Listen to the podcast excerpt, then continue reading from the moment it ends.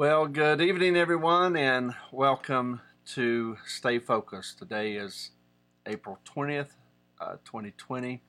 My name is Pastor Jay Morgan. I am the director of the Appalachian Prayer Center Ministries in, in the West Virginia Prayer Alliance and your host today.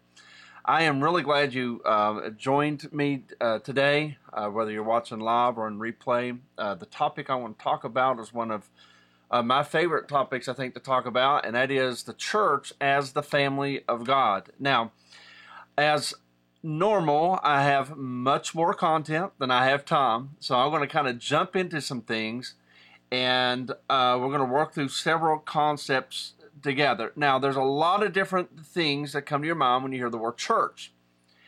And today I'm going to talk about the church in context of family. Um, the third episode I did of Stay Focused, I talked about the role of the church.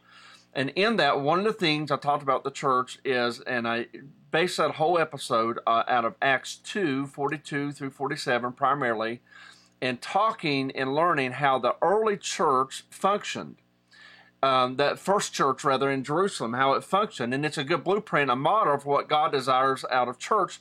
Now, I've taught this for years.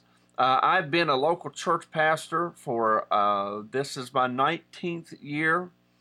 Uh, yeah, I started when I was five. no, I mean I've been doing this a little while. Been in public ministry for almost 30 years. This year actually makes 30 years. This fall make 30 years for me, and been a, a local church pastor for almost 19 years. So the church topic of church has been a passion of mine for nearly all of my spiritual life, trying to understand it, how it works, what Scripture talks about it. And and one of the best definitions I think you can come up with church is, is church is the family of God. Now, um, when you read Acts 2, 40 through, uh, through 47, you see how that the, the early church, the first church in Jerusalem, functioned, and it's much different than how we function today. Uh, so, uh, first, though, just as we get started with this idea, the church is the is, is the family. Uh, if you are born again, if you surrendered your life to Jesus, um, Scripture tells us that the Spirit of God comes into you, takes out your old heart, puts a new heart into it. You're born again. Jesus said, "Unless you're born again, you, you know you'll not see the kingdom of heaven." You're born again if you surrender to Jesus. And um, notice this verse here in in um, there we go. First John three and one. See what great love the Father has lavished on us that we should be called children of God, and that is what we are. Uh, I'm going to make the, the the case, as I often do, that God made humans because He desired a, a family. We're made in the image of God. Uh, the book of Luke, actually, when it does a genealogy of Jesus and it gets back to Adam, it says Adam was the son of God. Now, he wasn't the Son of God in the way that Jesus was. Jesus was begotten, not made. It's a whole theology lesson we can't get into tonight, but Adam was a made, formed out of the dust, Son of God, made in the image of God. And but through sin, our uh, uh, we experience spiritual death. And that God part of us is dead, but through faith in Jesus, we're born again. Okay, tonight is not about how to be born again, all that. That'd be a great topic. But if you are saved, if you're surrendered to Jesus, if you're saved from your, if you surrender to Jesus, you're saved from your sins, and you are reborn, spiritually reborn, as a child of God. But notice this uh, uh, next passage that, that I'm going to read. It's in the book of Ephesians two nineteen. It says, "So now you Gentiles are along with strangers and foreigners. You're citizens along with all of God's holy people. You're members of God's family." So what's my point? Is that if your faith is in Jesus, you are a child of God, but you're not an only child. God has other kids. Whether you whether you like it or not, you're born into the family of God, and that involves other people.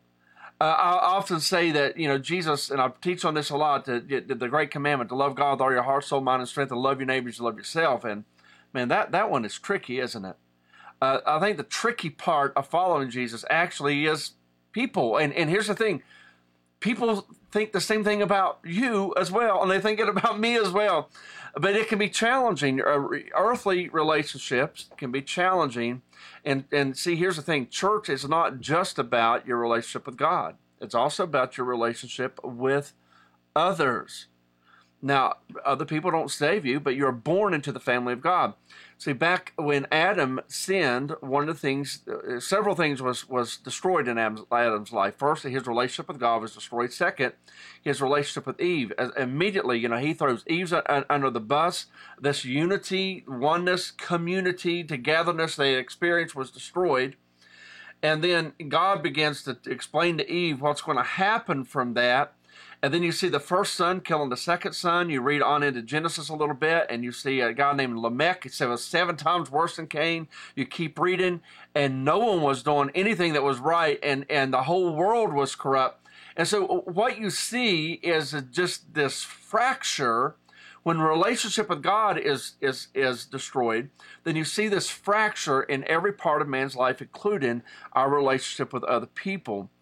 Uh, there's another passage that um, says that uh, that Jesus though has just has tore down the dividing wall of hostility between people. So he came to bring us back to unity with God. I like to, to think of it as the cross. I didn't come up with this, but I do use it a lot. And you have that vertical beam, which uh, uh, demonstrates your relationship between the relationship between God and man that Jesus came to repair. But then you have that horizontal beam, which is about the relationship with people. And so you're born into the family of God. And now people tell me, and that is church. Now people tell me, you know, church isn't about the building. The church isn't the building. And that's true. Church isn't the building.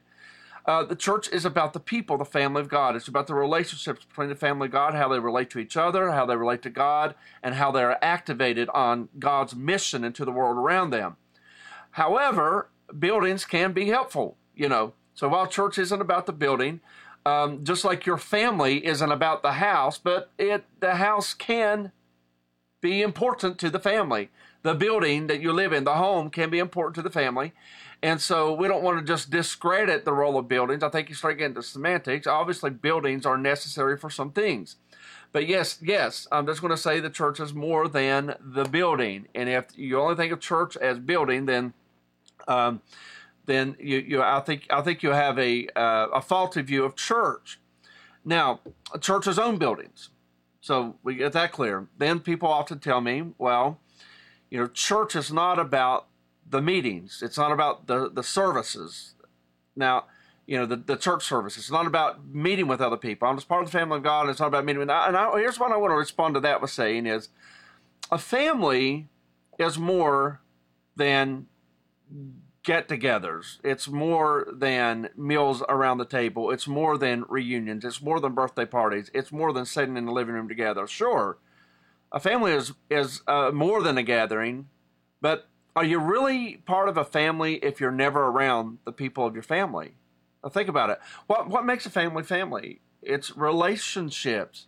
That's why you actually can feel like some people are closer to you in your life right now, and they're not blood uh, you're not born together as family, but the relationship you have can be sometimes even closer than those um, uh, that are in your natural family. And so, so what makes family family? It's relationships. And we're brought into the family of God. And I'm going to say, and I'm going to come back to this a couple different times tonight, that relationships is what makes family family. But you know what? Relationships is also what makes families tricky what makes it difficult. The, the other people in the family is what makes a family dynamic hard, isn't it? So, um, the, the, the people make a family great. The people make a family difficult. So I want to I want to talk about that a little bit, and and and uh, I want to talk about the idea that church is more than a meeting, but meetings are integral to church. Let me now, I'm not just going to talk about meetings uh, tonight, but I'm going to talk about this for a minute because if you really understand the definition of the word church, you can't just simply dismiss meetings. It's an oxymoron. It's like things that don't go together because the word church actually means a gathering. That's that's that's what it means. I, I want us to look at this. Um, it, it's the word. Uh, uh, you know, Jesus said to, to, Peter, and I reference this often in my teachings. Uh, when Peter said, "You're the Christ, Son of the living God," uh, uh, Jesus said to Peter, "Flesh and blood has not revealed this to you, and upon this rock I will build my my church." Now, the, the Greek word there is actually ecclesia. I, I want us to look at that uh, for, for just a moment. Um, church comes from the word uh, ecclesia or ecclesia, and it's the literal definition of of church is a gathering of citizens called out from their home into some public place, an assembly. So, literally, the definition is an assembly of people. Now, in Jesus' time, the Romans would establish an ecclesia. The Roman ecclesia was literally the meeting or gathering of Roman governmental authorities in a region.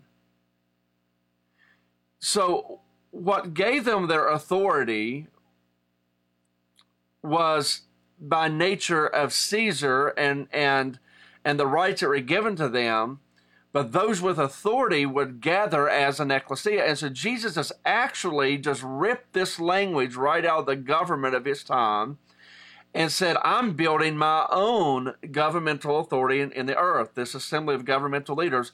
And he said, then I will give you keys. That's what he said in that passage. So while the, the church is more than meetings, I think you cannot just dismiss meetings and say, well, I'm going to be the church rather than go to a church gathering. Now, I don't want to mince words here, but actually, it's kind of like I, when I teach this, I'll talk about like in a school, they'll call a school assembly where everybody leaves their their uh, classrooms, meets in the gym or the auditorium.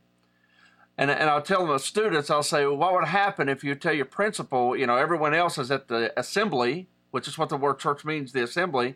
Everyone else is in the assembly, and you're just walking in the hall. The principal comes and says, Oh, why aren't you in the assembly? And you're just like, You know, today I'm just not going to go to the assembly. I'm just going to be the assembly. Now, obviously, there's more to being a Christian than just going to church and, and, and hearing and listening. Yes, yes. But you can't dismiss the gathering either particularly because it's actually part of the definition of the word. Now, you must act. You must act and respond. Um, and so, you know, I, let, let, me just talk about church meetings uh, a little bit like this in, in the idea of family context.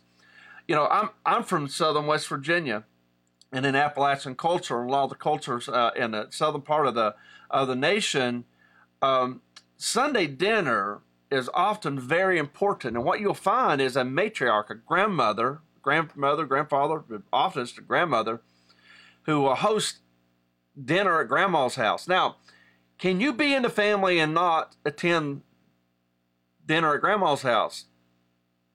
I'm just going to say it's not advisable. Grandmother doesn't take lightly to that. And through this, uh, now there's more to being a family than going to dinner at grandma's, and you can say, "Well, I'll just come by and get leftovers. Somebody can bring me leftovers." Well, that's fine, but see, there's a whole lot more that goes on than the food. There's a lot going on. Uh, you know, uh, grandma is often making calls, see who's going to be there, and if this one doesn't get along with that one, you know you better get it settled before you get to, to, to dinner on Sunday.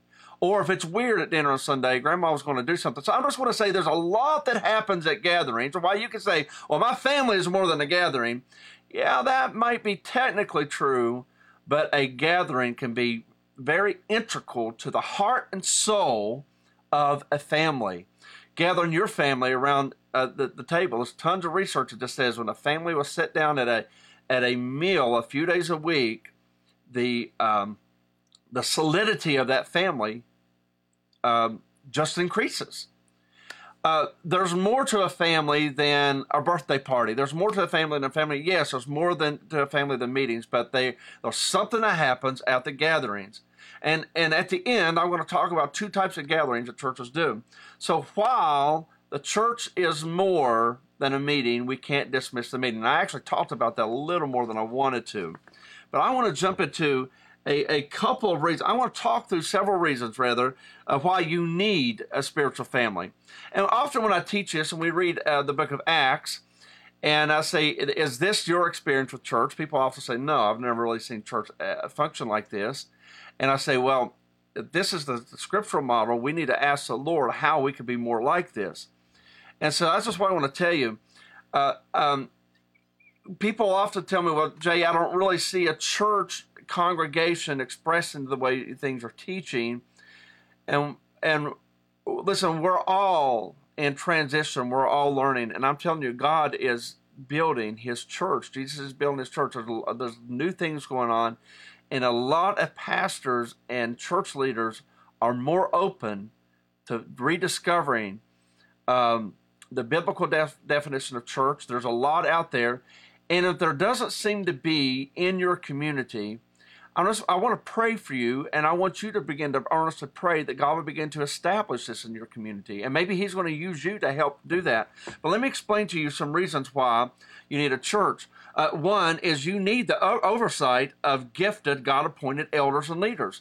You need God appointed elders and leaders. Now, my last um, Stay Focused session, I spent the whole time talking about biblical authority. I'm not going to repeat that, but other than to say you need what godly elders bring into your life. Here's the second reason why you need a church. And I would go into that one in more detail, but I spent about 45 minutes last episode, so watch it. It's called Biblical Authority. I want you to just go back and watch and listen to that one again. So, one, you need elders in your life. You also need spiritual mothers and fathers. You need mentors. A lot of people just say, well, Jay, you know, I can get good teaching online. I'm watching you. I'm not going to discourage that. Um, and they're going to say, you know, I watch TV preachers, I watch a lot, listen to a lot of podcasts, so I get regular teaching in my life. Now, listen, you need more than just someone teaching you. You need someone in your life. You need a, a, a person who is more spiritually mature than you. Check this out who they themselves are submitted to godly elders, apostles, prophets, evangelists, pastors, and teachers, and they are mentoring you in the faith. And what I'm talking about there is relationships. Godly spiritual mentors are not just someone you listen to, they might not even be a Bible teacher. Uh, they might not be a preacher. They might not be an elder in your church, but they're a, a, a person who's more spiritually mature than you who can give you real time feedback when you are going through things in your life where you're not just hearing lessons on prayer. They're actually praying with you. They're teaching you how to pray. They're modeling it to you. You're watching them. They're they're um, with you while you're learning things. When you're going through crisis, they're they're stepping you through it. They're talking to you. You're talking to them. And so we're talking about having a relationship with someone who's a little more spiritually mature than you that that that you know and they know you. And I, and I mean like relationally know you. And I say this often if your church is more than 20 or 25 people, you can't realistically expect your pastor to know you on the level that you need. And it isn't the spiritual model for, for the elders of the church to be the only ones to be providing any uh, uh, feedback. Um, uh, New Testament is abundantly clear about how that people, the older people, should be mentoring and teaching the younger. And that could be older people in the faith mentoring the younger ones in the faith. And again, with mentorship, it's it's somebody has to have an insight into your personal life, to where if you are having a crisis, they can step you through it. They can get on the phone with you. They can message you. They can talk you through it. Um, they can help you mediate. They can do these things in your life. So here's why you need a spiritual family. One, you need elders the fivefold ministries apostles, prophets, evangelists, pastors, teachers. But then you also need mentors, someone who actually knows you.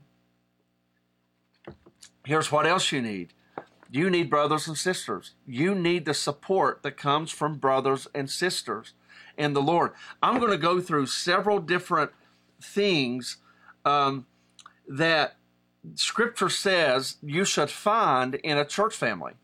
Okay? Um, before I get into that, here's what I want to say. I, I want to say that even though, and some of us are more introverted, or some of us have been hurt, and some of us don't trust, but whether we want to admit it or not, you need people, and people need you. I'm just going to say that again. You need people, and people need you.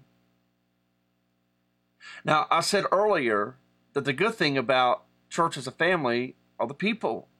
And the bad thing about church as a family is the people.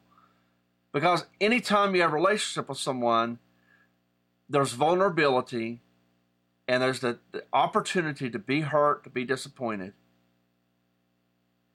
But as as I read here, several of the things that that you should learn by having a spiritual family, you're going to agree these are good things.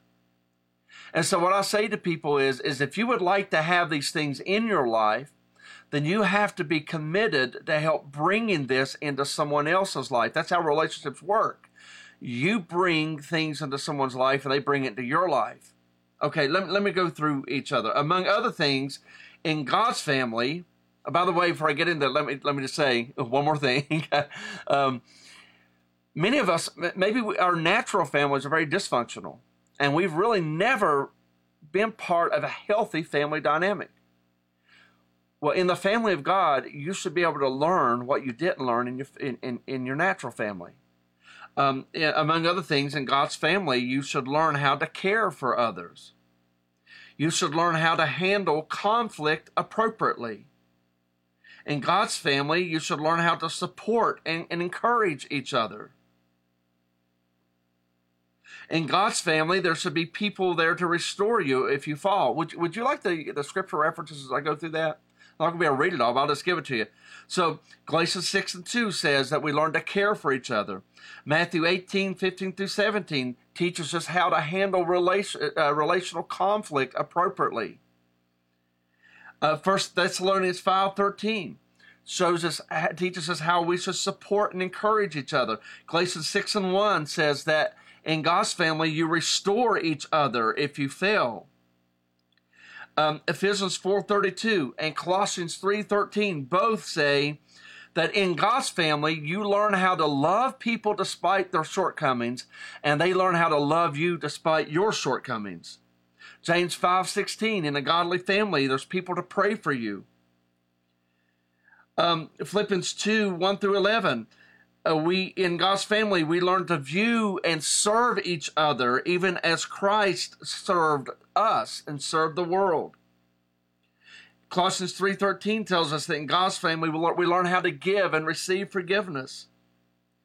1 Corinthians 12:27 says that in God's family we learn to share the responsibility of the church and Jesus' mission on on on earth. Now, now here's the thing if you've been saved, you've been given a command by Jesus, a commission to go make new disciples. But in the family of God, we should do that together. So you're not doing that alone. So I just listed the several things that you that you receive through a healthy church family. And here's why you need a healthy church family. Number one, you need elders, the fivefold ministry in your life. Two, you need mentors who know you and you know them. Three, you need brothers and sisters that give you all the things I just listed. Let's keep going. Not only do you need a church family, but a church family needs you. See, we have a shared responsibility in creating a healthy family. Um, uh, most people want to be loved, forgiven, encouraged, and cared for, but the question is, are you willing to do this for another person? See, in order to have a healthy church family dynamic, it's not just about you receiving uh, love, you receiving forgiveness, you receiving encouragement, you receiving care, but are you willing to do that for others? So people tell me, I don't need people. And now you might have convinced yourself of that, and, and, and, and certainly there are certain types of people you do not need in your life. Sure. But you might have convinced yourself you don't need people, and you might try to get along pretty good in life without them. But I want you just to think about the fact that God has given you gifts. And when you isolate yourself from the body of Christ, you're also isolating the family of God, the body of Christ, from the gifts that God has given you because He's given you those gifts to encourage, to build up others. That's what 1 Corinthians 12 teaches us that God gives you gifts. He gives me gifts to encourage you, build you up. He gives you gifts to encourage me, to build me up. That's a healthy church family dynamic. See, I wanted to say that that um, you are are I want to ask the question: Are you really part of a church family? if it is just about church meetings. So it's what I want to say. The family, the, the family of God church is more than the meetings. Now the meetings are important. I've already talked about that several meetings, uh, several times. But to be part of a church family, it means more than just showing up to church services together. It's about building the type of relationships that I just read. And so a lot of churches do small groups, and some people say, "Are you talking about maybe having small groups outside of the uh, weekend church services, Jay?" M- maybe. And this might come as a shocker, you know. And just let me preface this by saying that 20 years ago, 19 years ago, when I started pastoring the church, one of the first things I did was start small groups because I wanted people to get to know each other outside of a large or a weekend just church service. Because the early church had two types of meetings. Uh, in Acts 2, when you read that, I hopefully you'll go back and read it, Acts 2, 42 through 47, uh, and then even also listen to episode 3 while I'll talk about that in, in more detail. But you'll notice that the church met in the temple courts and from home to home, from house to house. So you have these corporate, larger type of gatherings, but then you have more intimate type of gatherings with smaller groups of people. And I said a minute ago that maybe you can find this in a small group, but maybe not. It depends on the, your church, depends on the small groups in your church. Uh, for instance, if small groups are led by spiritually immature people, they're not going to be a healthy church environment. You're not going to find all these things that we just read. Some churches have strong requirements for small group leaders. Some have very weak. Basically, if you're a warm body, open your house, feed some people, let them gather up there, go over some questions that they give you. I'm not downplaying any church, but at the same time, I'm not saying that a small group meeting is necessarily how you get the things I just described. It should be, but that's going to depend on your church, church's small group, your structure, and the level of maturity of the group leaders. So I'm going to wrap. Uh, okay, let me let me, let me uh, before I wrap up. Um, I, you know, I do this a lot, man. There's more thoughts. My brain works quicker than my mouth speaks sometimes. So when I talk about spiritual maturity, what constitutes a spiritually mature person? So I throw that out a lot. People throw that a lot. You know, what is spiritual maturity? Like, are there things that you can sense about a person, you can tell about a person that you would say that's a spiritually mature person or that's a spiritually immature person. What are those things? Do we even have a right to say that? Is that being judgmental? Are there marks of spiritual maturity? And as much as I would like to get into that today, I cannot. But I tell you what, maybe this week or next week, I'll do a whole 30 minutes on spiritual maturity, what it is, what to look for. Uh, is it being judgmental to say a person is mature or immature? I want to get into all of that on another episode of Stay Focused, but my time is just about up for tonight, so I can't get into that. But I am going to say this I feel like Scripture is abundantly clear that God wants you to mature. So, uh, mature to the place that you can help create a healthy spiritual family. So, all the things I've talked about today, all the things that a spiritual family brings into your life my question for you is are, are you going to allow God to grow you up to the point to where you can give this as well as receive it? Because a healthy relationship is not a one sided relationship, but it is uh, two or more people, relationships or two or more people who make an agreement with each other that they are going to be there for each other. Now, whether that's verbalized or not, I actually think that it's healthy if it is verbalized. That's why you, you take vows uh, when you're when you're married. You say, "I want to be there for you." Now, people break the vows. So I think it's important in a healthy church family not to necessarily take vows, but to say to each other, "Let's do this together. Let's covenant together." Um, if you become part of a church, it's not uncommon for a church uh, to ask you to make an, an agreement to, to covenant with the people of the church. So, I, what I want to ask you to do, particularly those of you who are turned off, frustrated about the church in, uh, environments that you have been in, let's pray. Ask the Lord how to um, ask the Lord to help you to grow into a person who can help create the type of family environment that I'm talking about today uh, within your current church. Or maybe the Lord wants to help you at some point in your life create a new wineskin, a, a, a new expression of the ecclesia that's pursuing what Scripture is teaching us. At any rate, I'm just going to say, you need a church family, and a church family needs you. And what makes family? It's relationships. Now, do families meet? Yes. I'm not going to go back through that again. Go back and let's do it again. Some very important things happen when families gather. But it's more than that. It's about the relationships that you build in and outside of the meeting. I hope today has helped you. I hope it's made sense. These are just thoughts going on in my mind as we're in this time of quarantine, as God is pushing a reset in His church as we come out of this. And even as even right now, maybe you can start taking inventory of your own life, saying what needs to change. Say, you know, as I come out of this, as I begin to connect again, what am I looking for? What do I need to bring? Or is there even people you can you begin to connect with right now? Uh, through through Zoom, through phone conversations, if you can't go to them face to face, but nevertheless, God truly is push, pushing a reset on His church but it's not a casting aside of authority. It's not a ca- casting aside of relationships, but rather it is returning to the biblical model of what was taught by G- and modeled by Jesus and the apostles and the church fathers.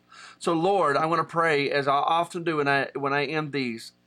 Father, bring together the church that bears your name. Teach us, Lord, how to be your ecclesia on the earth and to bring your governmental authority um, as people who are subject to authority and being given authority, that we can see your kingdom come and your will be done on our part of the earth, even as it is in heaven.